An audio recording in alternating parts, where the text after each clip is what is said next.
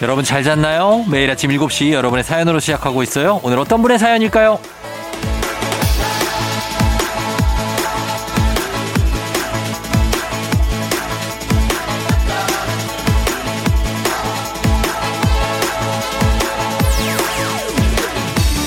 1747님.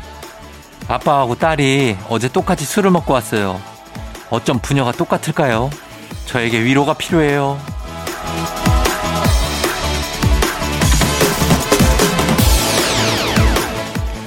술에 취한 아저씨 한 분이 아파트 화단에 누워 계셔서 아저씨 여기 누워 계시면 안 돼요. 몇 동 몇 호에 사세요? 라면서 부축해서 모셔다 드리는데 그 모습을 바라보던 경비원께서 그러셨다지요.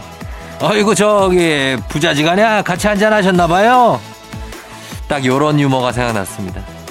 제가 제3자라서 그런지 몰라도 그냥 흐뭇한 미소가 지어지네요.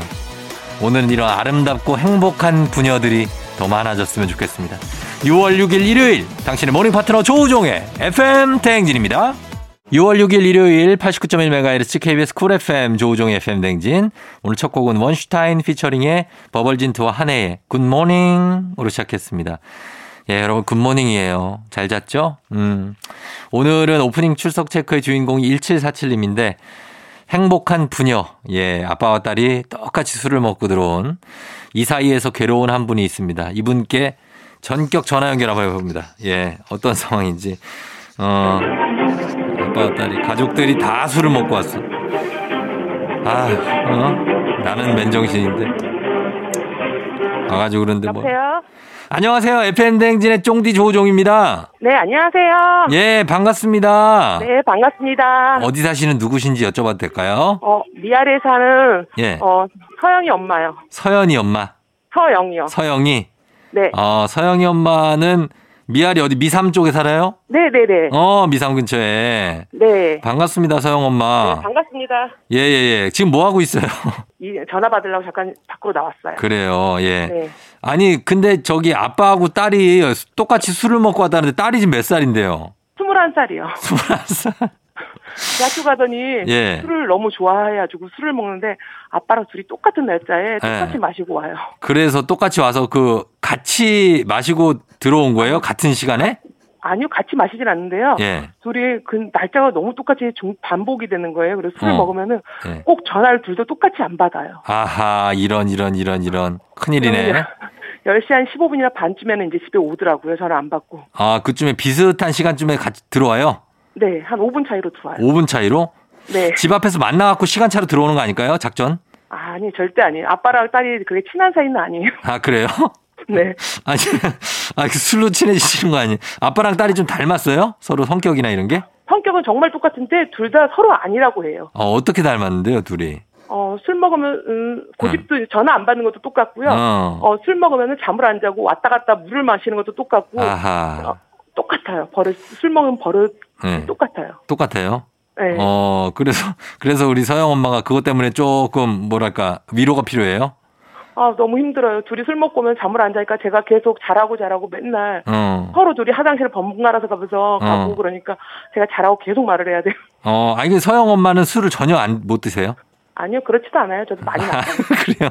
아, 그러면 술 마시는 사람들 가끔 화장실 왔다 갔다 하는 거 이해할 거 아니에요? 아니요, 한 두 시간을 그렇게 왔다 갔다 해요. 두 시간을. 예. 아, 진짜. 아니, 근데 왜 이렇게 술을 마신대요? 어, 네? 잘 마시질 않는데 일주일에 한두 번 마시는데 딸이 대학교 가더니 예. 선배들한테 술도 많이 배우고 노는 음. 게 좋은가 봐요. 고등학교 때 못 네. 놀았던 거를 마음껏 노는 것 같아요. 아, 아유, 일주일에 한두 번이면 자주 마시는 편이죠. 아, 그래요? 그런 것 같은데? 예, 왜, 왜? 아, 제 입장에서 그런데, 어쨌든 그, 그 우리 부녀가 이렇게 또술 마시고 이렇게 오는 부모 보면 어떻게 생각하세요? 이, 이걸 빨리 좀 타파해야 된다? 이, 어때요? 어, 예. 따- 딸은, 딸은? 남자친구가 있으면은 네. 괜찮을 것 같고요. 어, 남자친구 빨리 생겨야 된다. 네. 예. 아빠는 이제 가- 나이가 있으니까 이제 한 1년만이 더 있으면 괜찮을 것 같아요. 아, 아빠는 나이가 있으니까 네. 지가 알아서 그냥 힘들면 기어 들어올 거다. 그렇죠. 그래. 아니, 근데 서영 엄마가 나이가 그렇게 많아 보이시진 않는데 어떻게 21살 딸이 있어요? 저 나이 많아요. 아, 나이가 많다고요? 마흔여덟. 목소리는 35 정도로 들려요. 어, 정말 감, 정말요. 감사합니다. 예, 근데 40대예요? 네, 아, 그러시구나. 네. 어, 몰랐어요. 그러니까 이거 상대적으로 좀 술 덜 드시니까 좀 젊게 사는 것 같아요. 그죠? 네, 그런 것 같아요. 알겠습니다. 우리 남편하고 딸한테 그러면 네. 어, 음성 편지 한번 쓸게요. 예. 네. 좀 당부의 말씀을 좀 부탁드립니다. 시작. 여보, 당신 나이도 있고 하니까 이제 조금씩만 마시고 이제 우리 가족끼리 지- 즐겁게 함께 화목하게 시간을 더 많이 보내자. 알겠지? 그리고 딸, 딸 서영아, 제발 일찍 일찍 좀 들어오고 술 좀 조금씩만 마셔. 너 아직도 젊으니까 모르겠지만 나이 먹으면 안 돼, 다 느껴진다 네 몸으로. 알았지? 예, 네. 예, 예. 예. 아, 아, 남편하고 딸하고 이제 서영 엄마 이렇게 세 가족이에요. 아니요, 아들은 고2예요. 아들은 정말 얌전해요. 아들은 얌전해. 아들은 네. 또 아이고 그렇구나. 네, 가족끼리 내시 외출하거나 외식한 적이 오래 됐어요? 네, 잘 안 가요. 잘 안 가요? 네, 가고 싶죠. 네, 가고 싶은데 잘 음. 네, 시간도 안 맞고 딸은 딸대로 놀고 음. 그러니까 아, 갈 수가 없어요. 가족끼리 그냥 따로따로 가요. 따로따로 가고 뭐 가- 같이 가도 대화가 많이 없고 요즘에 막 그렇잖아요. 그죠? 네, 맞아요. 아유, 좀 빨리 좀 같이 여행이야. 여행은 못 가더라도 밥이라도 한 끼 좀 같이 좀 먹고 좀 그랬으면 좋겠네요. 네, 네, 저도 빨리 그랬으면 좋겠어요. 어, 그래요. 우리 서영 엄마도 네, 어, 본인 저기 그런 거 잘 신경 쓰고 가족들 걱정하는 것도 좋지만 본인 걱정도 많이 하세요.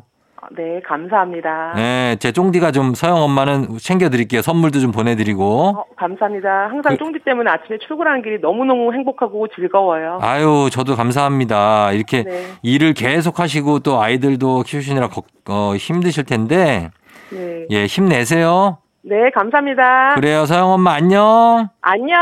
예. 그래요. 예. 어, 미아동에 사시는 서영 엄마께서 아버지와 딸이 이렇게 같은 날에 술을 먹고 와가지고 속을 썩인다고 하셨습니다. 음, 그래요. 점점 좀 나아지지 않을까 하는 생각이 듭니다. 그래요. 어, 행복하시길 바라면서 저희는 음악 한 곡 더 듣고 올게요. 가인, 피어나. 가인, 피어나 듣고 왔습니다. 자, FM댕진 오늘 일요일 함께하고 있는데, 어, 주말이라 그런지 굉장히 이런 사연이 박원규 씨가 어제 무한 달린 술에 술이 안 깨요. 비몽사몽간에 실눈 뜨고 한자 한자 써봅니다. 얼른 술이 깨야 뭐라도 할 텐데. 쫑디는 숙취 해소를 어떻게 하나요? 술 좀 깨게 해주세요. 하셨는데. 아, 이게 숙취 해소가 쉽지 않죠. 저는 이제 숙취 이런 걸 느끼기 싫어서 술을 잘 안 마십니다. 예. 하루 종일 누워 있어야 되고, 예. 기운도 없고, 막. 아, 거기다가 막, 막, 아, 막토 나오고 이러면은, 아, 환장해, 진짜. 원규 씨, 이게 좀 시간 좀 지나야 돼요. 그러니까 조금 마시고 저희가 숙취해소 할 수 있는 음료나 뭐 이런 게 있을 거예요. 저희가 선물 좀 보내드리도록 하겠습니다. 박원규 씨. 아, 그리고 6589님이 9살 딸한테 좋게 말할 때 양치해. 그랬더니요. 딸이 저를 째려보면서 엄마, 좋게 말할 때 양치하라는 그 말도 별로 좋게 말한 것 같지가 않은데? 라고 하네요. 요즘 딸이 말빨이 세져서 팩트 공격에 할 말이 없어요. 유유. 언제 이렇게 컸니? 아, 아홉 살이면은 팩트 공격 들어올 때가 충분하죠. 예. 엄마가 더 말을 좀 더 친절하게 했으면 좋겠는데? 예, 이런 얘기를 많이 합니다. 근데 우리가 친절하게 할 행동을 니네가 좀 해야 우리가 그렇게 할 거 아니겠니? 부탁 좀 드릴게요. 좋은 말로 할 때. 어. 6589님도 저희가 선물 하나 보내드리면서 음악 한 곡 더 듣고 올게요. 정은지, 하늘바라기. FM 대행진에서 드리는 선물입니다. 가평 명지산 카라반 글램핑에서 카라반 글램핑 이용권. 비교할수록 알뜰한 진이사에서 포장이사 상품권. 당신의 일상을 새롭게 신일전자에서 멀티진공 보관함. 달달한 고당도 토마토, 단마토 본사에서 단마토. 더굿 시팅라이프 실존에서 사무용 메쉬 의자. 제로캔들에서 차량용 디퓨저. 판촉물의 모든 것 유닉스 글로벌에서 패션 우산 및 타올. 한식의 새로운 품격 사홍원에서 간식 세트 신박한 정리를 위해 상도 가구에서 몬스터랩 바이오 스킨케어 솔루션 스템수에서 CCP 썬블록 세럼 꽃이 핀 아름다운 플로렌스에서 꽃차 세트 주식회사 한독에서 쉽고 빠른 혈당 측정기 바로젠 행복한 간식 마술 떡볶이에서 온라인 상품권 문서서식 사이트 예스폼에서 문서서식 이용권 헤어기기 전문 브랜드 JMW에서 전문가용 헤어드라이어 대한민국 면도기 도르코에서 면도기 세트 메디컬 스킨케어 브랜드 DMS에서 코르테 화장품 세트 갈배 사이다로 속 시원하게 음료 온 가족이 즐거운 웅진 플레이 도시에서 워터파크 앤 온천 스파 이용권 첼로 사진 예술원에서 가족 사진 촬영권 천연 화장품 봉프레에서 모바일 상품 교환권 판촉물 전문 그룹 기프코 기프코에서 텀블러 세트 하루 72초 투자 헤어맥스에서 탈모 치료기기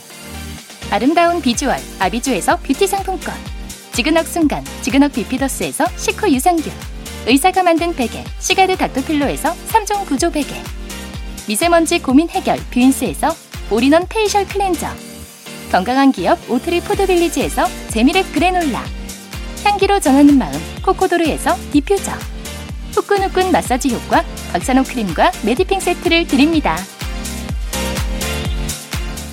조종의 팬댕진 일요일 함께하고 있습니다. 예, 여러분 잘 듣고 있죠? 5034님이 처음 헬스장 갔는데요. 왜 이렇게 부끄럽죠? 러닝머신 타는데도 저 혼자 어색한 것 같고, 스쿼트 하는데 저 혼자 삐걱삐걱 다 저만 쳐다보는 것 같고, 괜히 여기저기 눈치보다 그냥 왔어요. 근데 안 그렇습니다. 저도 이 매일, 거의 매일 그 헬스장 가는데, 어색해 하지 마세요. 어색해 하시는 분들 티 나거든요. 어, 있는데 전혀 신경 안 씁니다. 그거에 대해서. 그러니까 그냥 자신 있게 하시고 주위에 뭐 사람들 구경도 하고 그래도 돼요. 예, 그거 갖고 뭐라 그러는 사람 아무도 없으니까 자신 있게 하시면 됩니다. 5034님 몸 좋아지시길 바라면서 선물 하나 챙겨드리도록 하겠습니다. 저희는 1부 끝곡으로 윤건 김현우의 갈색머리 듣고 2부에서 저희는 오복치 칩스토랑으로 다시 돌아올게요.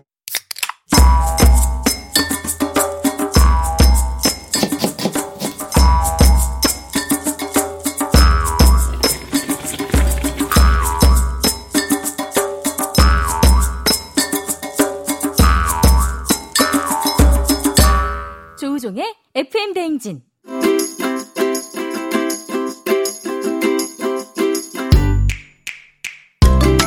주말마다 배달앱에서 어성거리는 하이에나로 살고 있지만 사실은 우리도 배달 음식이 아닌 맛있는 집밥을 먹고 싶다. 그렇다면 일요일엔 발로 follow me. 오복치 칩스토랑.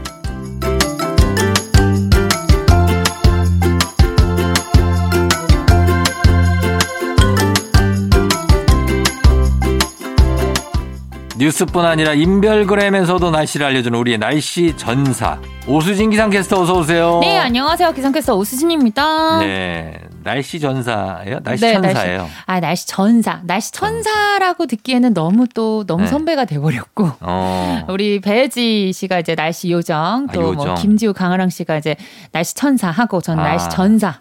전 네, 전사. 전사란다고요. 네. 그리고 또 선배님들 여신. 이설아는 이설아. 이설아 날씨 여신. 날씨 네, 여신. 저는 날씨 장신. 아 노은지 어, 날씨 여신. 여신이에요 네. 그분도. 어. 저는 장신. 장신이고. 네, 제가 제일 커요. 김혜선 아, 김혜수 선배님은 날씨 퇴사.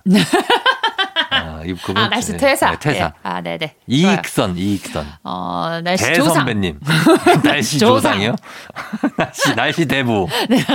예, 그 정도 느낌으로 갑니다. 네. 예, 그래서, 어, 날씨, 요즘에 근데 날씨가 오락가락해요. 그러니까요. 진짜 종잡을 수가 없어요. 막 비도 왔다가 어. 네. 더웠다가 또 다음 날 비었다가. 또 추웠다가. 그러니까요. 막 밤에 막 덥더라고요, 또 어떨 때는. 그러니까요. 어떻게 해야 돼요, 이럴 때? 이제- 왜 그러는 거예요? 이제 더위가 시작되는 거예요? 네, 그렇죠. 6월이 기상학적으로 이제 전 본격적인 여름에 접어든 거거든요. 어. 그런데 요새 이제 뭐 기후 변화 때문이기도 하고 예. 뭐날그 일본에서는 이미 어. 장마가 5월에 시작돼 버렸어요. 아, 근데 진짜. 네, 그 여파로 저 우리나라는 이제 장마는 아니지만 네. 그 일본에서 시작된 이른 장마의 영향으로 비가 꽤 자주 왔어요. 5월 마지막 주에 비 아, 진짜, 많이 왔어요. 왔잖아요. 예, 예.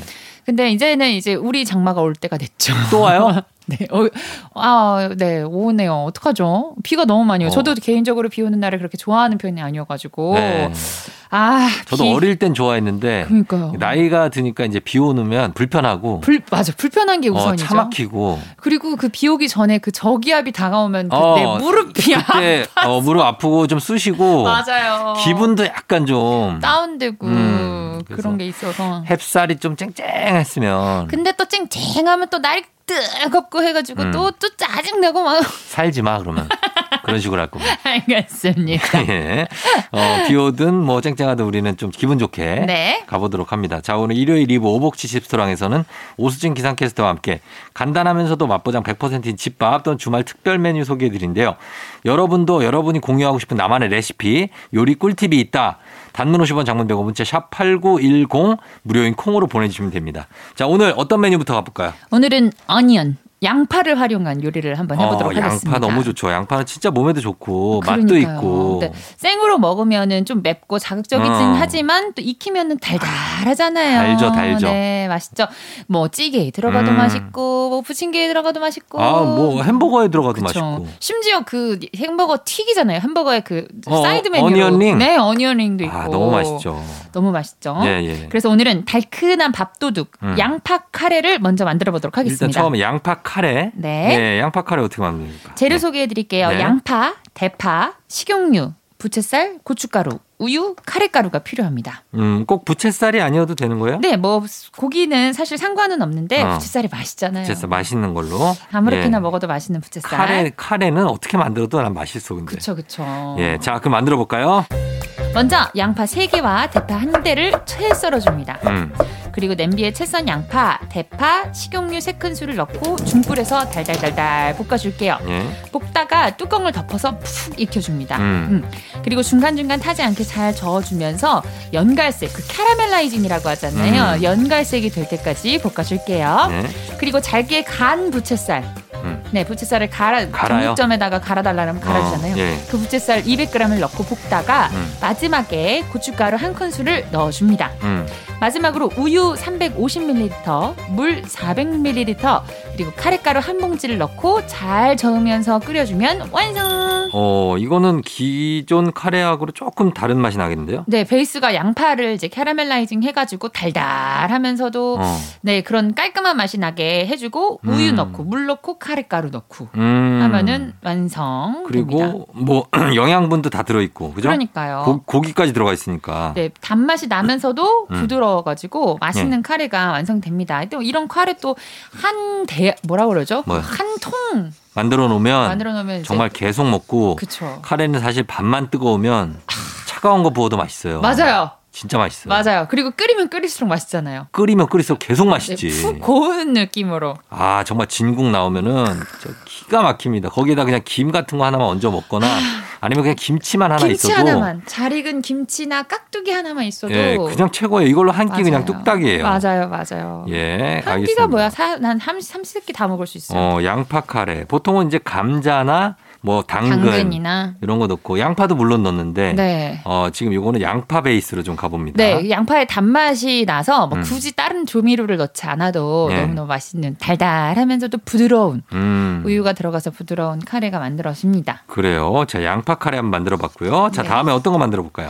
이번에는 삼겹살 양파 냉채를 만들어 볼게요. 오, 양파 냉채. 냉채 또 날이 덥고 네. 예. 뜨겁고 하니까 냉채 먹어봐야죠. 딱 먹으면 맛있잖아요. 그렇죠, 그렇죠. 재료 소개해 드릴게요. 네. 양파, 부추, 마늘, 통깨, 진간장, 식초, 설탕, 물엿, 연겨자, 대패 삼겹살이 필요합니다. 음, 대패 삼겹살. 네. 네, 어떻게 만들죠? 먼저 어, 재료를 다듬어 볼게요. 네. 양파 한 개를 채 썰고 부추는 반줌 음. 먹기 좋게 손가락 크기만큼 썰고 어. 마늘 두 개는 다질게요. 네. 그리고 통깨 1과 2분의 1 그러니까 한 큰술 반을 음. 어. 빻아주는 거예요. 아, 한 큰술 반. 네. 예. 또 옆에서는 양념 만들게요. 예. 진간장 4큰술, 식초 5큰술, 음. 설탕 2큰술, 물엿 1큰술, 연겨자 1개 반큰술. 음. 네, 섞어줍니다. 음. 후라이팬에다가 대패 삼겹살 300g 정도 먹고 싶은 만큼 구워주고 음. 한입 크기로 좀 잘라줄게요. 어. 이게 크기가 다 다르니까. 예. 대접에다가 양파, 부추, 마늘, 통깨, 구운 삼겹살을 넣고 음. 아까 만들어 놓은 소스를 잘 뿌려서 버무려주면 완성. 음, 그렇게 네, 되는군요. 아. 이걸 약간 에피타이저처럼 내놔도 너무 맛있을 것 같아요. 그런 에피타이저죠, 그렇죠, 사실. 예. 네, 네, 냉채니까 굳이 요리가 되지 않더라도 어. 조금 소량씩 예. 에피타이저로 이제 입맛을 돋구는데 음. 되게 좋을 것 같아요. 맞습니다. 여기 이제 뭐 들어가는 그 입맛을 올려 주는 거? 그쵸 연교자가 딱 저는 입- 예. 이걸 먹으면 되게 입맛이 더 맞아요, 막 맞아요. 폭발하거든요. 그럼 양념 만드는 법만 다시 한번 설명해 주세요. 네, 진간장 4큰술, 음. 식초 5큰술, 음. 설탕 두 큰술, 예? 물엿 한 큰술, 음. 연겨자 한 큰술 반을 넣고 잘 섞어줍니다. 예, 요 양념을 요 뿌려서 드시는 건가요? 네. 어. 그리고 만약에 대패 삼겹살 굳이 안 하더라도 냉채를 만들지 않더라도 네. 고기 구웠을 때 그 뭐 파절임, 파 어, 부추 무침이나 같은 걸로. 네, 양파 이런 거 할 때 그냥 양파랑 이 양념이랑 섞어서 어. 삼겹살이랑 따로 이렇게 곁들여서 먹어도 너무 맛있어요. 아, 그래요. 여기서는 이제 양파가 약간 조연 역할을 좀 해줬네요. 그렇죠, 그렇죠. 그죠? 샐러드 마냥 같이 이렇게 네. 채소가 버무려지는데 음. 따로 먹어도 너무 음. 맛있을 것 같아요. 따로 먹어도 맛있을 것 같고. 네. 자, 양파 삼겹살 양파 냉채 만들어봤습니다. 네. 자 하나 더 소개해 주시죠. 하나는 오징어 양파 링입니다. 양파링. 네. 오. 양파링 재료 소개해 드릴게요. 양파, 부추, 청양고추, 오징어, 달걀, 후추, 밀가루가 필요해요. 예. 자, 양파는 두 개를 둥글게 썰어서 한 겹씩 떼어줍니다. 그래서 음. 그 링이 이제 둥글게 만들어지는 둥글게? 거죠. 어떻게 만드는 어니언 링처럼 네. 이렇게 이- 이렇게 뭐라 그러죠? 단면을 잘라가지고 네. 링을 큰 크기만 큰 제일 어, 큰, 큰 크기만. 가장자리에 링. 있는 링만 남겨놓고 어, 네. 나머지 안쪽은 다 잘게 어, 다져줄게요. 알겠어 무슨 말인지 알겠어. 네. 네. 그리고 부추 한 줌은 먹기 좋게 잘라주고 네. 청양고추도 반을 갈라서 씨를 뺀 다음 다져줍니다. 음, 자 오징어 한 마리 몸통 부분도 잘게 다져줄게요. 예. 대접을 따로 준비해서 양파, 부추, 고추, 오징어, 달걀 두 알, 후추 조금을 넣고 잘 섞어줍니다. 속을 음. 만드는 거예요. 어. 자 위생봉지에다가 큰 양파링과 밀가루 반 컵 예. 넣고 막 흔들어줘요. 예. 그리고 달걀물을 만들어서 이 양파 밀가루랑 섞은 거를 어, 어, 묻혀서 묻혀서. 기름 두른 후라이팬에다가 올립니다. 어. 그리고 그 안에 아까 만든 오징어 소 있죠? 예. 그거를 안에 넣는 거예요. 어. 그 양파 안에. 네. 그리고 앞뒤로 노릇하게 구워주면 완성. 어 이거 이거를 양파를 네. 프라이팬에 올리면서 동시에 오징어 소를 채울 수가 있어요? 그쵸, 그쵸. 양파 링이잖아요. 네. 그 안에다가 이제 동그랑땡 모양 마냥 되는 거죠. 아그그 그 가운데. 네, 네, 네, 네. 네. 아 거기다가. 네, 양파, 이제 틀, 양파 틀을 이렇게 굽고 네. 그 안에다가 속을 넣어서 앞뒤로 뒤집어주면 이제 동그랑땡 마냥 어. 양파 링, 양파 분치, 어, 오징어 부침개가 되는 거죠. 그러니까 양파 이렇게 담장처럼 둘러싸고 그쵸, 그쵸, 그쵸. 그 가운데에다가 오징어 소를 넣고 네. 그렇습니다. 그러면 양 그게 양파링이구나. 네. 어 그럼 이렇게 무슨 맛이 날까? 이거 이렇게 구우면은 양파 베이스가 이렇게 씹히면서 그쵸. 안에 있는 오징어 소의 이제 매콤한 청양고추 들어가가지고 그렇죠. 그 동그랑땡 예. 그 오징어 맛 나는 해물 동그랑땡 어 그런 맛인데 양파가 씹히죠 이제. 양파가 씹히죠. 네, 양파의 식감이 살아 있으니까 어 그렇죠. 살아있죠. 탱캉 탱캉 뭐 이렇게 되고. 음. 그러니까 그리고 이제 틀도 무너지지 않고 되게 이쁜 모양으로 네. 깔끔하게 딱 떨어지잖아요. 어. 그러니까 너무 맛있어요. 오징어 양파링 예 요거 굉장히 어, 처음 들어봤는데 음. 요로 만들어 보시는 것도 괜찮을 것 같네요. 네. 알겠습니다. 저희 음악 한 곡 듣고 와서 오복치스 레시피도 알아보도록 할게요. 자, 음악은 양파입니다. 아파아이야. 양파의 아파아이야 듣고 왔습니다. 네. 자, 오늘은 오늘의 주인공 양파예요. 그래서 양파를 이용한 여러 가지 음식들 만들어 봤는데 이번에는 오복치스 레시피 하나 추천해 주시죠. 아, 참, 날이 더워져서 그런지 네. 좀 무기력해지고 아무것도 하고 싶지도 않고 딱히 음. 먹고 싶은 것도 없다. 예. 환절기에 이렇게 입맛 없고 기력 떨어지는 분들 계시잖아요. 음. 그래서 이제 입맛도 돋우고 기력도 살리는 예. 그 식재료를 이용해서 만들어 보도록 하겠습니다. 음. 어, 가지를 가지고 오늘 요리를 해보려고 하는데요. 아, 가지. 네, 이 가지는 냉한 성질을 가지고 있어서 고혈압 환자나 몸에 네. 열이 많은 사람들에게 좋다고 해요. 네. 그래서 저는 오늘 가지찜을 만들어 보도록 하겠습니다. 가지찜? 네, 제가 음. 최근에 이제 주말에 외식을 했는데 거기서 네, 가- 네. 그 가지를 열 십자로 이렇게 가른 다음에 그 안에다가 소 소고기를 넣고 어. 이거를 전골 마냥 자작한 국물에다가 이렇게 어. 끓였는데 너무 맛있는 거예요. 오, 어, 그래요. 그래가지고 그리고 또 거기선 특이하게 가지 껍질을 다 벗겼어요. 어. 그래서 그냥 초록색. 초록색. 그래서 딱 가지인가 뭔가 뭐- 뭔지 모르게. 네, 뭔지 모르게. 근데 음. 너무 맛있길래 제가 한번 찾아봤어요. 네. 그래서 가지찜을 만들어 보도록 하겠습니다. 어, 가지찜. 네. 알겠습니다. 자, 재료 설명해 주시죠. 다진 소고기 200g, 그리고 가지 3개, 홍고추 1개, 청양고추 1개, 대파는 흰대 필요해요. 1개 준비하시고요. 양파 반개, 고춧가루 2큰술, 다진 마늘 1큰술, 진간장 1큰술, 국간장 1큰술, 후추 조금이 필요합니다. 예.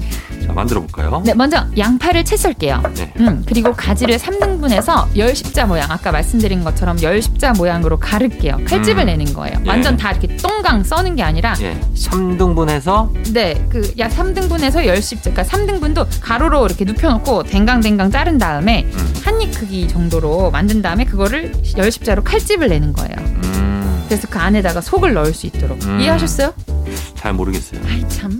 자, 가지를 설명을 좀 쉽게 해주세요. 알았어요. 가지를 도마 위에 눕혀 놓습니다. 눕혀- 가로로 가로로. 가로로 높여놔요. 길게, 예. 그리고 3등분을 해요. 어 하고 그리고 그러면 이제 이렇게 동그란 게 뺑강 잘려 네, 있잖아요. 단면이 토막이 있죠. 나오겠죠. 네. 토막이 있죠. 그럼 거기다가 그 십자 열 십자 모양을 이렇게 내주는 어, 거예요. 네네네. 그래서 그 안에다가 속을 넣을 수 있게 어 오케이 오케이 이해하셨어요? 예스 네. 예. 알겠습니다. 넘어갈게요. 네. 자 대파를 세로로 4등분해서 고추도 그러니까 그냥 대파 다지고 고추 네. 다져주세요. 네.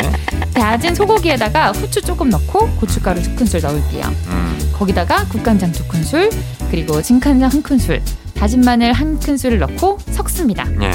그래서 이제 양파랑 가지 빼고 모두 다 이걸 섞어줄게요. 음. 양념장이랑 소고기랑 뭐 양념들이랑 막 섞어줄게요. 어, 네. 대파랑 해서 그리고 가지에다가 그 소고기 속을 세우는 거예요. 음.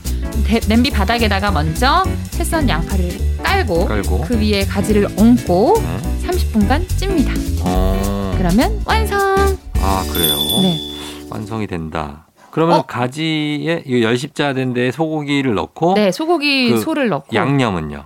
양념은 아까 거기 돼 있는 거죠. 네 이미 아까 고기랑 어. 같이 재웠잖아요. 네. 거기 그걸로 이제 아 그래서 그 양념 맛으로 먹는 거구나. 그쵸. 가지의 식감과 함께. 그렇죠. 그리고 다진 소고기와 가지로 네. 어, 뭔가 기력을 살리고 음. 보양 음식 마냥 아 그렇죠. 가지가 몸에 좋으니까. 그러니까요. 음 알겠습니다. 다시 한번 레시피 한 번만 설명해 주시죠. 자, 양파는 채 썰게요. 가지는 3등분해서 열십자 모양으로 칼집만 내줍니다. 음. 대파 총총총, 고추도 쫑쫑쫑 다져 놓을게요. 다진 소고기에다가 후추 조금, 고춧가루 두 큰술, 국간장 두 큰술, 진간장 한 큰술, 다진 마늘 한 큰술을 넣고 섞습니다. 예. 여기에 대파도 고추도 다 넣을게요. 자, 소고기 가지에다가 이 다 그 재워 놓은 소고기를 속을 채울게요. 음. 그리고 냄비 바닥에다 양파를 깔고 그 위에 가지를 올리고 30분간 찌면 완성. 예, 요렇게 한번 만들어 보시면 될 것 같습니다. 자, 오늘 집스토랑 레시피로 한 끼 인증샷 남겨주신 분들께 저희가 선물 보내드려요. 이미지 첨부 100원이 드는 문자 샵 8910이나 FM대행진 태그하셔서 인별그램에 올려주시면 됩니다. 자, 오늘 이렇게 가지까지 만나봤습니다. 가지찜. 예까지 만나봤습니다. 오수진 캐스터 고맙고요. 네. 예, 다음 주에 다시 만나요. 네, 다음 주에 봬요. 예. 안녕.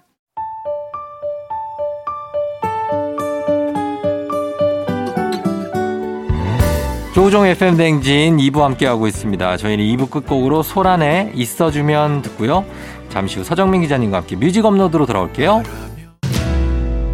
또 다시 시작되는 아침 언제나 우리 함께하지 난 지시 넌 내가 듣고 싶다며 친구가 필요할 때 살짝 기대 내가 너의 힘이 될 테니 항상 여기 있어 FM 대행진 조종의 FM 대행진.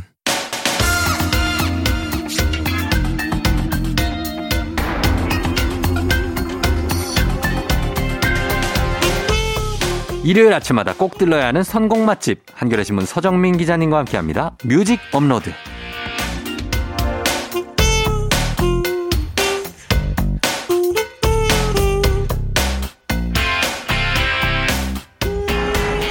플레이리스트 업데이트할 시간이 왔어요, 왔어요. 서정민 기자님 어서 오세요. 네, 안녕하세요. 네, 예, 반갑습니다. 반갑습니다. 예. 어, 뭐, 요즘에는 이제 날씨가 좀 더워지면서 네. 서정민 기자님의 네. 어, 의상에 변화가 전혀 없네요. 아, 변화가 전혀 없죠. 예. 어, 네. 그 스타일 유지하고 계시고. 요거 오늘 예. 특히 제가 일부러 신경 써서 옷은 입, 입고 온 아, 옷인데. 느낌 있어요. 네. 어, 뭔가 느낌이 어떤 요게 저 군대에서 입던 야상 비슷하지 않습니까? 아. 각색, 그러네요. 국방색. 저희가 나중에 인별그램에다 올려 놓을 아, 테니까 그래요? 여러분들 보시면 되겠습니다. 네네네네. 약간 그 야상 느낌. 그렇죠. 예, 있습니다. 네, 일부러 조금 더운데도 예. 입고 왔습니다. 일부러. 약간 어 그런 느낌 있고 네. 중령 정도. 중령. 예. 음, 아, 중령이었. 제가 아, 얼마 전에 국군 행사를 하나 했는데 네네네. 방송이구나 방송을 네네네. 했는데 네. 제 나이가 네. 거기서 뭐 정도 됩니까? 네. 중령 아니면 대령. 아, 벌써 그렇게 됐나요? 예. 네. 와. 아니 제가 군대 있을 때는 중령 대령하면은 완전 까마득한 어르신인데 장난 아니죠. 그러니까 쳐다도 못 보는데 쳐다도 못 보죠. 야 벌써 그런 나이가 됐군요. 그러니까 아마 서정민 기자님은 네네네. 제가 볼 때는 네. 대령 넘어서 준장. 저 준장 별 하나 예, 예. 준장, 여단장 정도 될 거예요. 네. 아, 별 한번 달아봤으면 좋겠습니다. 예, 네. 그 정도가 됩니다. 아 그래요. 예, 예. 아 아찔하네 지금 생각해보니까. 그렇죠. 지금 저희가 지금 네. 이렇게 군대 음. 예, 계급 얘기하고 이런 거 했는데 예. 오늘 주제랑 좀 관련이 있죠? 습니다 예. 오늘 바로 6월 6일이잖아요. 그렇죠. 아, 현충일. 현충일입니다. 네, 나라를 위해 호국 목숨을 영령들. 바치신 그렇죠. 호국 영령의 넋을 기리는 음. 그런 날입니다. 맞아요. 네. 그래서 오늘은 특별하게 음. 군인 관련 노래들을 준비해봤어요. 맞아요. 저희 네. 집 앞이 국립현충원이에요. 아. 그래서 저는 가끔 그냥 들어가거든요. 거기 굉장히 산책하기도 좋지 않아요? 그쵸. 산책하기도 좋고. 네. 되게- 근데 굉장히 조용한 정숙을 유지해야 돼요. 그렇죠, 그렇죠. 떠들고 이러면 안 네. 되고. 들어가면은 네. 거기에 이제 전몰 장병들 네네네. 아. 쫙 묘가 쫙 있고 그다음에 독립운동 하셨던 분들 네네네네. 계시고 그렇죠. 그리고 어 이름은 있는데 네. 이 누군지 확인이 안 된 분들이 있어요. 아. 예, 그분들은 거기 이제 납골당도 있고 네네네. 그래서 거기에 또 쫙 위패가 아. 모셔져 있는데 네. 굉장히 들어가면 좀 기분이 기분이 좀 엄숙 숙연해지고 엄숙해지고. 네, 그렇죠. 래서 이렇게 묵념 같은 거 하고 음, 나오거든요. 네네네. 예, 그래서 어 그런 느낌을 현충원에 가면 잘 느낄 수가 음, 있죠. 예. 한번 오늘 같은 날 한번 가서 좀 네. 그런 좀 묵념도 하고 그렇죠. 가족분들만 가는 데가 아니라 그렇죠. 네. 거기는 그냥 일반 누구나. 국민들이 그렇죠. 우리들을 위해서 희생하신 분들이기 그렇죠. 때문에 네네. 다 갈 수 있습니다. 그리고 뒤로 이렇게 해서 서달산인가요? 어, 뭐 이렇게 산책길이 이어져 있잖아요. 저희 집 바로 뒤가 서달산이에요. 아, 거기 좋더라고 거기. 어, 아시는 거나 서달산에서 현충원으로 들어갈 수 있어요. 네네네. 아, 맞습니다. 거기 굉장히 좋았습니다. 예전에 한번 음. 걸으면서. 네네. 예. 저희 뒷산입니다. 저희 집 네. 뒷산. 오늘 그렇게 한번 산책해도 좋을 것 같네요. 어, 네. 그렇죠. 그래서 오늘 이제 현충일 특집이죠. 그렇죠. 말하자면 군인 예. 노래들을 자, 마련해봤습니다. 첫 곡은 어떤 거로? 네. 나라를 위해 목숨 바친 분들 아까 현충원에 네. 이제 독립군들 있어요. 네. 예, 묘소가 있어요. 그분들의 이제 어, 묘도 있다고 했잖아요. 네. 바로 독립군에 관한 노래입니다. 음. 국가보훈처가 2005년이죠. 네. 그때 광복 60년을 맞았습니다. 음, 맞아요. 60년을 맞아서 네. 일제 강점기 시절 불렀던 독립군가를 어. 새롭게 리메이크를 했어요. 음. 그래서 앨범을 만들었거든요. 네네. 다시 부르는 노래라고. 예. 예. 그 앨범에 에, 독립군가 13곡을 뭐 장르도 다양합니다. 뭐 발라드도 있고 락도 있고 힙합도 있고. 음. 그래서 참여한 가수들도 뭐 소리꾼 장사익을 비롯해서 어. 조관우, 예. 김장훈, 어. 안치환, BMK, 음. 크라잉넛, 어. 노브레인, 바스코 래퍼 아. 이렇게 다양하게 참여했는데요. 굉장히 장르가 다양하네요. 네, 이 앨범을 쫙 들어보면 굉장히 신도 편곡, 나고 편곡을 한 거죠? 그렇습니다. 새롭게 이제 리메이크를 했는데요. 네. 그 중에서 고른 노래입니다. 바로 크라잉넛이 부른 독립군가인데요. 음. 와, 이 노래 딱 들으면은 네. 굉장히 많이 들어본 멜로디고 음. 익숙한 멜로디에다가 어, 편곡도 아주 기가 막히게 해갖고 네. 들으면 막 피가 막 끓어오르고 음. 당장 가서 막 그 적군을 무찔러야 될 것 같은 음. 그 일제 막 무리를 음. 무찔러야 될 것 같은 그렇게 피가 끓게 만드는 노래입니다. 그래요. 네. 우리 임시정부 시절에 음, 음. 예, 싸웠던 그렇죠. 분들을 어, 위한 그런 노래. 네. 알겠습니다. 크라잉넛의 독립군가를 올려놓고요. 그리고 그 다음 곡은요? 그 다음 곡도 비슷한 노래입니다. 음. 작년이 한국 전쟁 70년이었거든요. 70주년이죠. 그렇죠. 네. 바로 그 70년 전에 나라를 지키다가 네. 목숨을 바친 6.25 참전 용사들을 기리기 위해서 음. 또 역시 국가보훈처가 기획하고 음. 어, 하림이 만든 노래가 있습니다. 네네. 예, 그 노래 기억의 노래를 준비했는데요. 어. 이 노래가 더욱 특별한 게 가사 앞에 여덟 소절을 네. 국민 공모로 가사를 모집했어요. 아. 예, 그래서 모집해갖고 어. 어, 국민들의 가사를 모아서 네네. 어, 만든 대목이 있습니다. 뜻깊은 노래네요. 예. 네, 그렇습니다. 그래서 뭐 오래된 흑백 사진 한 장 이렇게 시작하거든요. 네. 빛바랜 시간 속에 사라진 별들의 이름 모를 비목. 음. 시간은 쉼 없이 흐르고 새기고 또 새기며 기억해야 할 것들 음. 이렇게 시작하거든요. 네. 세월이 아무리 흘러도 잊지 말아야 할 그런 분들입니다. 그렇죠. 네. 우리 이 국토 전체가 전장이었잖아요. 그렇죠. 예. 예. 70년 전에. 그렇죠. 참 안타까운 일이었죠. 어, 그러니까 그분들의 숨결이 네. 음. 다 어려 있다고 보면 됩니다. 예, 예. 자, 그러면 저희가 한번 들어보도록 하겠습니다. 오늘 현충일을 맞아서 어, 군인과 관련한 노래들 준비했습니다. 크라잉넛의 독립군가 그리고 하림의 기억의 노래. 하림의 기억의 노래, 크라잉넛의 독립군가 두 곡 듣고 왔습니다. 자, 오늘은 현충일을 맞아서 조우종 FM 댕진 뮤직 업로드 군인 노래 특집 서정민 기자님과 함께하고 있습니다. 자, 다음 곡은 어떤 곡 들어볼까요? 네, 뭐 아까 잠깐 한국 전쟁 얘기도 했고요. 네. 네. 뭐 전쟁으로 한반도가 다 피로 물들었는데 그렇죠. 사실은 그런 전쟁이 안 일어나는 게 제일 좋죠. 당연하죠. 그렇죠. 예. 군인들이 별로 할 일이 없는 그런 평화로운 세상이 와야지. 그러니까 아직도 외국에서는 예. 네. 우리나라 얘기하잖아요. 네. 사우스 코리아 아, 얘기하면 네. 아 예전에 그 전쟁 났던 전쟁. 아, 나라 그러게요. 이렇게 기억하고 있는 사람들이 되게 많아요. 맞습니다. 네. 네. 정말 그렇게 더군다나 같은 민족끼리 이렇게 음. 전쟁을 하는 것도 정말 가슴 아픈 일이죠. 그리고 이렇게 분단돼 있다고 하면 네. 정말 오 그러면 거기 어떻게 사냐고. 오, 지금도 전쟁 중이. 그러니까 우- 지금 여기 우리는 네. 그러니까 아무 일이 없잖아요. 근데 되게 막 큰일 날 것처럼 지금도 막 전쟁을 하고 있는 걸로 막 예, 생각하잖아요. 예, 예. 그 정도로 생각하고 예. 있어. 우리의 이런 상황을 아, 음. 앞으로도 많이 알려야 됩니다. 네, 예, 예, 그렇습니다. 예. 응. 자, 그래서 뭐 전쟁을 반대하는 네. 그런 메시지를 담은 어, 영화, 음. 드라마 굉장히 많습니다. 반전 음악들이 많죠. 그렇죠. 예. 반전 영화, 뭐 플래툰도 기억나고요. 음. 그 중에 이제 이런 드라마가 있었어요. 머나먼 정글이라고. 아유, 앤더슨 중사. 그렇죠. 네. 아시는군요. 맞아요, 맞아요. 빰빰빰빰빰빰빰빰빰빰. 이거 너무 재밌게 봤죠. 그렇죠. 그죠? 예. 1980년대 말 베트남전. 네, 베트남전을 배경으로 한 네네네. 미드죠. 요즘 말하는 어, 미드죠. 네, 미국 예. 드라마인데 이게 진짜 막 어, 전쟁의 참혹함, 네. 진짜 크, 재미는 있는데 아 저런 일이 벌어지면 안 되겠다. 맞아요. 아, 전쟁이 일어나면 안 되겠다. 이런 음. 걸 느끼게 되잖아요. 그렇죠. 예, 그 드라마고요.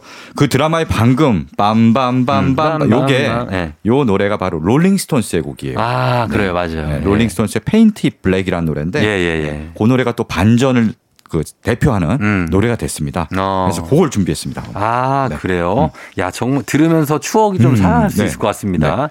자, 이 곡 듣고 오겠습니다. 더 롤링스톤즈의 Paint It Black. 조종의 팬댕진 일요일 현충일입니다. 오늘 뮤직 업로드 함께하고 있고요. 오늘 군인 노래 특집으로 함께하고 있는데 자, 이번에는 어떤 곡을 들어볼까요? 자, 이제 뭐 군인 노래 하면은 우리나라 가요 중에서 네. 이 노래를 절대 빼놓을 수가 없습니다. 아, 그래요? 아, 바로 이등병의 편지죠. 아, 집, 집 떠나와 열차 타고 그렇죠. 집 떠나와 하면, 끝- 하면 끝나죠. 집 떠나와 나와. 다 줄줄줄 이제 눈물. 네. 눈물 우리 때는 이거 이거랑 어머니 은혜 어머니 은혜. 아, 군대가 이제 실제 아. 괴 이거 부르면 다 울었어요. 네. 눈물 그렇죠. 그 노래. 신병훈련소에서. 그렇죠. 아, 특히 신병훈련소에서 네. 어머니 은혜를 부를 때 네. 그 안 울면은 이상한 거예요. 그렇죠. 근데 걔 중에 한 명, 몇 명은 네. 아 고마워라 스승의 사랑 이거랑 헷갈리는 친구들. 맞아 있어요. 맞아. 노래 부르다 보면 진짜 글로 분위기 빠져요. 팍 깨요, 진짜. 네, 진짜. 막 우는데 스승의 사랑 막 나오고.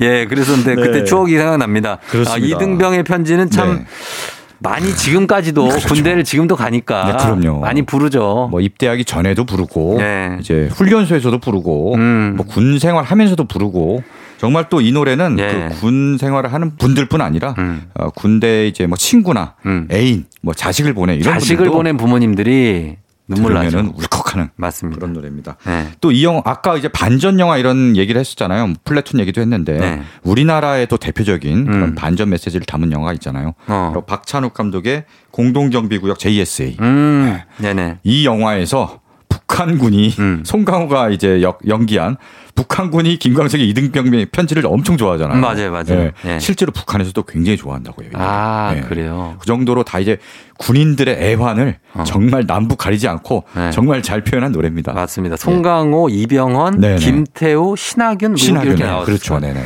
예, 이영애 씨 나오고. 네, 맞아요. 예, 생각이 납니다. 자, 그러면 이 곡 듣고 다시 돌아오겠습니다. 김광석, 이등병의 편지.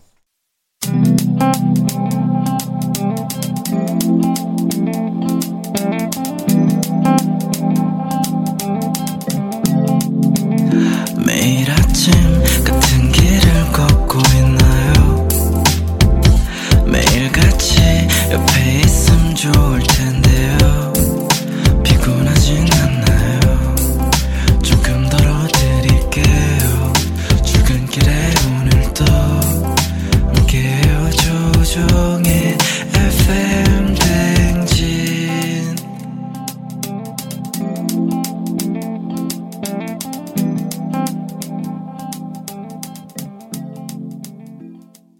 KBS 쿨 FM 조우종 FM 댕진 4부로 돌아왔습니다. 오늘 뮤직 업로드 오늘 현충일을 맞아서 군인 노래 특집 함께 하고 있습니다.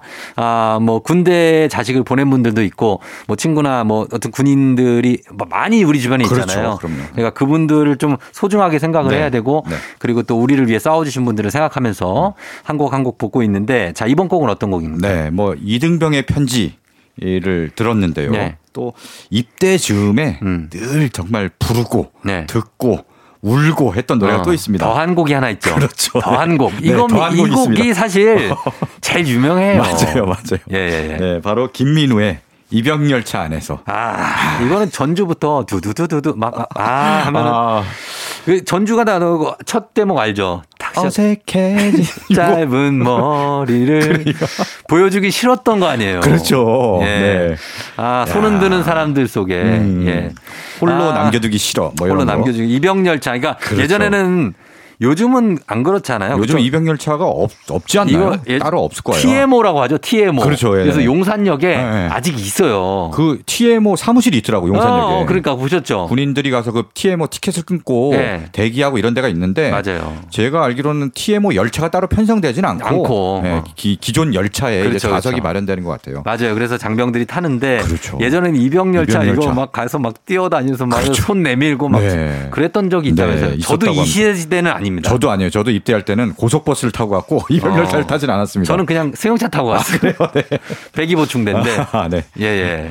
어, 어, 이거 그래서 이 요거. 1990년에 나온 노래인데요. 네네. 그때 김민우 씨 정말 김민우 씨가 앳된 엄청났죠. 미성으로 네. 사랑일 뿐이야라는 노래가 엄청 히트했죠. 대히트를 했고요. 예. 후속곡으로 이 노래가 이제 히트를 했는데 음. 이 노래 윤상 씨가 이 작곡을 했고요. 예. 어, 박주연이 작사를 했는데 주현 씨도 유명하죠. 박주연 씨가 여자분이거든요. 네. 당시에 이제 28인가 그랬대요. 네. 근데 여자분이 어떻게 이렇게 군대 간 남자의 심경을 아이, 100% 남친이 있었던 거지. 네. 아, 그래? 남친이- 아이, 그럼. 아. 박주현 씨가 남친을 어. 군대 보낸 거예요. 아, 그걸 이제 감정이입을 해갖고 그렇지. 그리고 기다렸는지 음, 뭐 아니면은 음. 이제 어떻게 된지 모르는데 어떻게 했는지. 네네. 박주현 씨 군대 보낸 겁니다. 아, 예. 그- 어떻게 좀 확인해봐요, 제가? 어 그러니까 왠지 이제 다음에 네. 꼭 한번 확인해 보고 싶은 막 욕망이 꿈틀대네. 그냥 보내셨겠죠. 네. 그리고 28살쯤 됐으면 그러네. 예, 이미 몇 년 전에 이제 몇 년 전에 그렇죠. 헤어진 남자친구가 있었던 아, 그거를 이제 야 그분은 이 노래를 들 때마다 더 슬프겠네. 만약 그렇죠. 헤어졌다면은 어 네.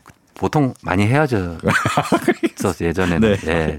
참 가슴 아프니까 이 얘기는 그만하죠. 알겠습니다. 예. 그래서 이병열차 안에서를 네, 네, 네. 준비하고요. 그 다음에 네. 또 어떤 곡? 아, 그 다음 곡은요. 네. 바로 이병열차 안에서를 아주 기가 막히게 음. 비틀어 갖고 어. 재창조한 아. 그런 노래입니다. 어떤 곡이죠? 네, 바로 UV의 예. 나는 군인이다. 나는 군인이다. 이런 이건 뭐죠? 예, 이런 노래가 있었나 하는 분들이 있을 거예요. 어, 예. 네, 있습니다. 나는 가수다의 패러디입니까? 맞아요. 이 노래가 나온 게 2012년이거든요. 예. 요때가 나는 가수다가 한창 신드롬을 일으킬 때예요. 그렇죠. 그래서 그 제목을 본떠서 네. 이제 나는 군인이다라고 이제 어. 제목을 지은 것 같은데요. 어, 예, 예. 요 노래 이병열차 안에서 전주랑 예. 비슷합니다. 앞에 비슷하다고요? 시작부터 어. 비슷한데 네. 그 앞에 도입부도 비슷해요. 예.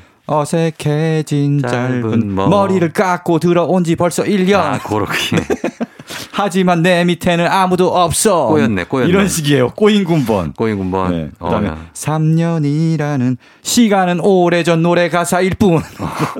아, 이제는 2년. 이제는 2년도 안 되는 어, 시간. 1년 8개월. 네. 아, 이런 게 있구나. 아, 듣다 보면 아주 기가 막힙니다. 그 야, 중간에. 1년째 막내면 환장하죠. 그러니까 1년째 막내 환장하고요. 예, 음. 예. 여기 제가 뭐 소개는 안 했지만 잘 듣다 보면은 치약. 예. 군대에서 치약은 이빨 닦는 용도가 아닌 것 같아. 막 이런 거요. 어. 당연하죠. 치약은 어마, 그 어마어마한 존재예요. 그렇죠. 예. 별걸 다 닦잖아요. 치약. 모든 청소를 치약으로 합니다. 그러니까 예, 예. 바닥을 그걸 사실 바닥을 그렇게 닦을 필요가 있나요? 지금 생각. 아, 바닥은 치약으로 닦아야 돼요. 그러니까 전 그렇게 지금도 엄청 치약으로 닦잖아. 닦아요. 왜요? 군대 다시 가셔야겠네. 무슨 지금도 치약으로 닦아요. 치약이 잘 닦여요. 네. 그리고 향도 그 냄새 있잖아요. 어. 화장실 같은데 특히 민트 향. 냄, 화장실 냄새를 싹 없애줘요. 아 그런 효과가 또 있구나. 그래서 제가 잘 아는 그 어. 네. 청소하시는 아주머니 네네네네. 있거든요. 저랑 잘 친한 네. 그분은 치약 써요. 여전히. 여자분이 여자분인데 어, 어. 어 아는 거지 아, 그래. 전문가들끼리는 알아요 알아요 치약이 이게 자- 좋다는 거를. 진짜 많네. 맞아요. 아. 그, 거기 계면활성제가 엄청 들어있기 때문에 알겠습니다. 어, 오늘 왠지 치약으로 화장실 청소 한번 해보고 싶은데요, 진짜. 강추합니다. 아, 알겠습니다. 어. 근데 또 안 좋은 추억이 자꾸 떠오를 것 같아서 그러다가 아, 이게 거품 나는 거 보면은 아. 기분 전환이 엄청 돼요. 알겠습니다. 네. 자, 그럼 두 곡 들을게요. 김민우 이병열차 안에서 UV 나는 군인이다. UV의 나는 군인이다. 그리고 김민우의 이병열차 안에서 두 곡 듣고 왔습니다. 네, 이 나는 군인이다. 예. 맨 마지막에 정말 약간 울면서 끝나는데 음. 참 노래가 참 웃기면서도 슬픈 진짜 그렇죠. 웃픈 노래예요. 이 노래. 네. 하지만 뭐 이건 그냥 정말 군인들의 애환을 좀 음. 재미있게 아, 아, 우프게 이렇게 혀- 만들었다라고 생각해 주시면 좋을 것 같습니다. 자, 다음 곡은 어떤 곡 들어볼까요? 네. 어, 이번에는요. 아, 올해가 아침 이슬 노래가 나온 지 50년 되는 해예요. 아, 그래요. 네, 1971년에 노래가 나왔으니까. 김민기 씨. 그렇죠. 김민기 아침 예. 이슬. 네. 그래서 김민기 헌정 앨범도 만들어지고요. 네네. 어, 트리뷰트 공연 여러 가지 이제 기념 사업을 이제 진행 중에 있습니다. 음. 아마 오늘 이제 김민기 트리뷰트 앨범 첫 음원이 네. 공개되는 날이지 싶은데 네, 어. 차차 이제 좀 공개가 된다고 하고요. 네네네. 예. 그런 김민기가 이제 뭐 아침 이슬뿐 아니라 군인을 위해 만든 노래가 있습니다. 아, 그래요. 네. 어떤 바로 노래죠? 늙은 군인의 노래. 아, 노병. 네. 예. 이 노래가요. 김민기가 이제 노동운동을 막 하다가 음. 이제 군에 입대하게 됩니다. 네. 군에 입대를 해서 군생활 막 열심히 하고 있는데 음. 어, 선임하사가 네. 딱 왔어요. 음. 선임하사가 이제 아는 거죠. 김민기 이미 아침 이슬도 만들고 야, 이 아. 노래 잘 만드는 놈이다. 네. 딱 해갖고 알고 딱 해서 야 내가 이제 30년 근무하고 네. 좀 있으면 저녁이다. 어. 어, 혹시 날 위한 노래를 그렇구나. 만들어줄 수 있겠니? 아, 그래요. 막걸리 두 말 주면서. 어. 네, 그러면서 부탁을 했대요. 그러니까 아하. 김민기가 그래서 네, 제가 한번 만들어 볼게요. 네. 그래서 만든 노래가 늙은 군인의 노래입니다. 아, 이분이 그러니까 원사님이나 뭐 그렇겠다. 그렇죠. 네, 원사 정도 되겠죠. 주임 원사. 그렇죠. 예. 네. 정말 말 그대로 늙은 군인. 음. 어, 쫙 나라를 위해서 쭉 바쳐왔는데 청춘은 다 흘러갔고 음. 약간 인생 무상 같은 것도 들겠죠, 사실은. 그렇죠. 그럴 수밖에 없죠. 청춘을 다 바쳤는데 네. 네. 그런 심정을 고스란히 담아서 이제 노래를 만들었는데요. 음. 어, 처음에는 이제 발표가 됐더니 네. 군에서 국방부에서 네.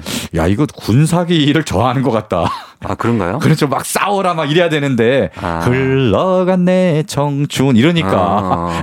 군인들이 약간 사기가 저하된다. 아, 요청을 해갖고 금지곡이 됐습니다. 그래요. 최초로 국방부 요청으로 금지곡이 된 예전, 케이스고요. 예전에. 예, 예. 아. 음. 그렇죠. 지금 물론 이제 금지가 다 풀렸습니다만 아, 그런 사연이 있는 노래인데요. 정말 하, 명곡입니다. 인생이 담겨 있어요. 군인뿐 음. 아니라 모든 사람들의 인생이 담긴 곡이고요. 네네. 어, 김민기 본인의 버전과 양희은 씨의 버전 여러 버전이 있는데 네. 오늘은 양희은 씨가 2004년에 발표한 버전을 준비했습니다. 음. 이 버전은 굉장히 좀 템포도 빠르고 네. 행진곡풍의 어, 그런 힘이 느껴지는 노래입니다. 자, 듣고 오겠습니다. 양희은, 늙은 군인의 노래. 조우종의 팬댕진 뮤직 업로드 함께하고 있습니다. 자, 오늘 주제는 현충일을 맞아서 군인 노래 특집으로 꾸며드렸는데 쭉 들어왔고요. 네네네. 자, 이제 한 곡 더 들을 수 있네요. 어떤 네. 노래 들어볼까요? 마지막 곡은요 추억의 팝송을 하나 준비했습니다. 아, 팝으로? 네, 예. 팝입니다. 예. 바로 마티카가 음. 1989년에 발표한 토이 솔저스라는 곡이에요. 아, 이 곡 알죠? 아, 이곡 들어보시 분명히 아세요. 이게. 알아요, 알아요. 예, 예, 그러니까 이거. 많은 분들도 제목만 들으면 어 모를 수 있는데 네, 들어보면 아는 노래. 들으면은 어디서 분명히 들으신 그런 곡이 됩니다. 어, 맞습니다. 네, 이 솔저스라는 것 때문에 이제 제가 골랐는데 음. 사실 군인과 직접적인 연관은 없습니다. 그쵸? 토이 솔저스 하면 장난감 병정이잖아요. 네. 예전에 이제 토이 스토리 보면은 음. 이제 그 국방색 장난감 병정들이 네. 나와서 막 조그만 이 손가락만한 군인들 장난감 병정들 나와서 네. 막 무슨 전쟁하는 모습을 이렇게 딱 어. 어, 만들잖아요. 그렇죠. 어, 그것 그 장난감 병정들이 나와서 작전도 수행하고 막 네. 이런 장면이 나왔던 것 같아요. 네네네. 토이 스토리에. 음. 네. 바로 근데 여기서는요 장난감 병정이 실제 장난감 병정이 아니라 네. 어, 어떤 다른 걸 상징합니다. 음. 네. 마티카가 당시 이제 좀 어린 나이였는데 싱어송라이터 라이터였어요. 네. 본인이 노래를 만들었는데 아, 친구를 보고 만들었다고 한- 음. 합니다. 바로 음. 친구가 약물에 중독이 됐어요. 음. 그래서 거기서 벗어나려고 막 엄청 싸우는 약물 중독과 싸우는 거예요. 음. 네, 그래서 그 힘들게 싸우는 걸 보고 네, 노래를 만들어야겠다. 음. 어떻게 보면 약물 중독과 싸우는 그런 모습을 풍자하기도 하고요. 음. 또 약물을 중독이 돼서 막 힘없이 움직이는 막 시키는 대로 막 정말 그 그렇게 움직이는 어, 모습을 상징하기도 합니다. 음. 그런 노래고 말하자면 약물 중독의 위험 위험성을 경고하는 노래인데 네네. 이 노래가 당시 뭐 빌보 빌보드 싱글 차트 1위까지 했고요. 네. 그 다음에 또 이 노래의 다른 버전을 기억하시는 분이 있을 거예요. 음. 왜냐하면 2004년에 래퍼 에미, 에미넴이 음. 이 노래를 샘플링해서 라이 토이 솔저스라는 어, 힙합곡을 발표했는데 예, 예. 이 노래도 엄청 히트했습니다. 어. 예. 앞에 랩을 하고 네. 후렴이 바로 이 노래입니다. 음, 그러면 이 곡을 끝곡으로 해서 네. 어, 마무리하도록 하겠습니다. 자, 마티카의 토이 솔저스를 끝곡으로 들을게요. 서정민 기자님 오늘 고맙습니다. 네, 고맙습니다. 예, 저도 이 곡 들려드리면서 인사드릴게요. 여러분, 오늘 현충일입니다. 어, 우리 조국 영령들을 생각하면서 오늘 잘 쉬시고 오늘도 골든벨 울리는 하루가 되시길 바랄게요.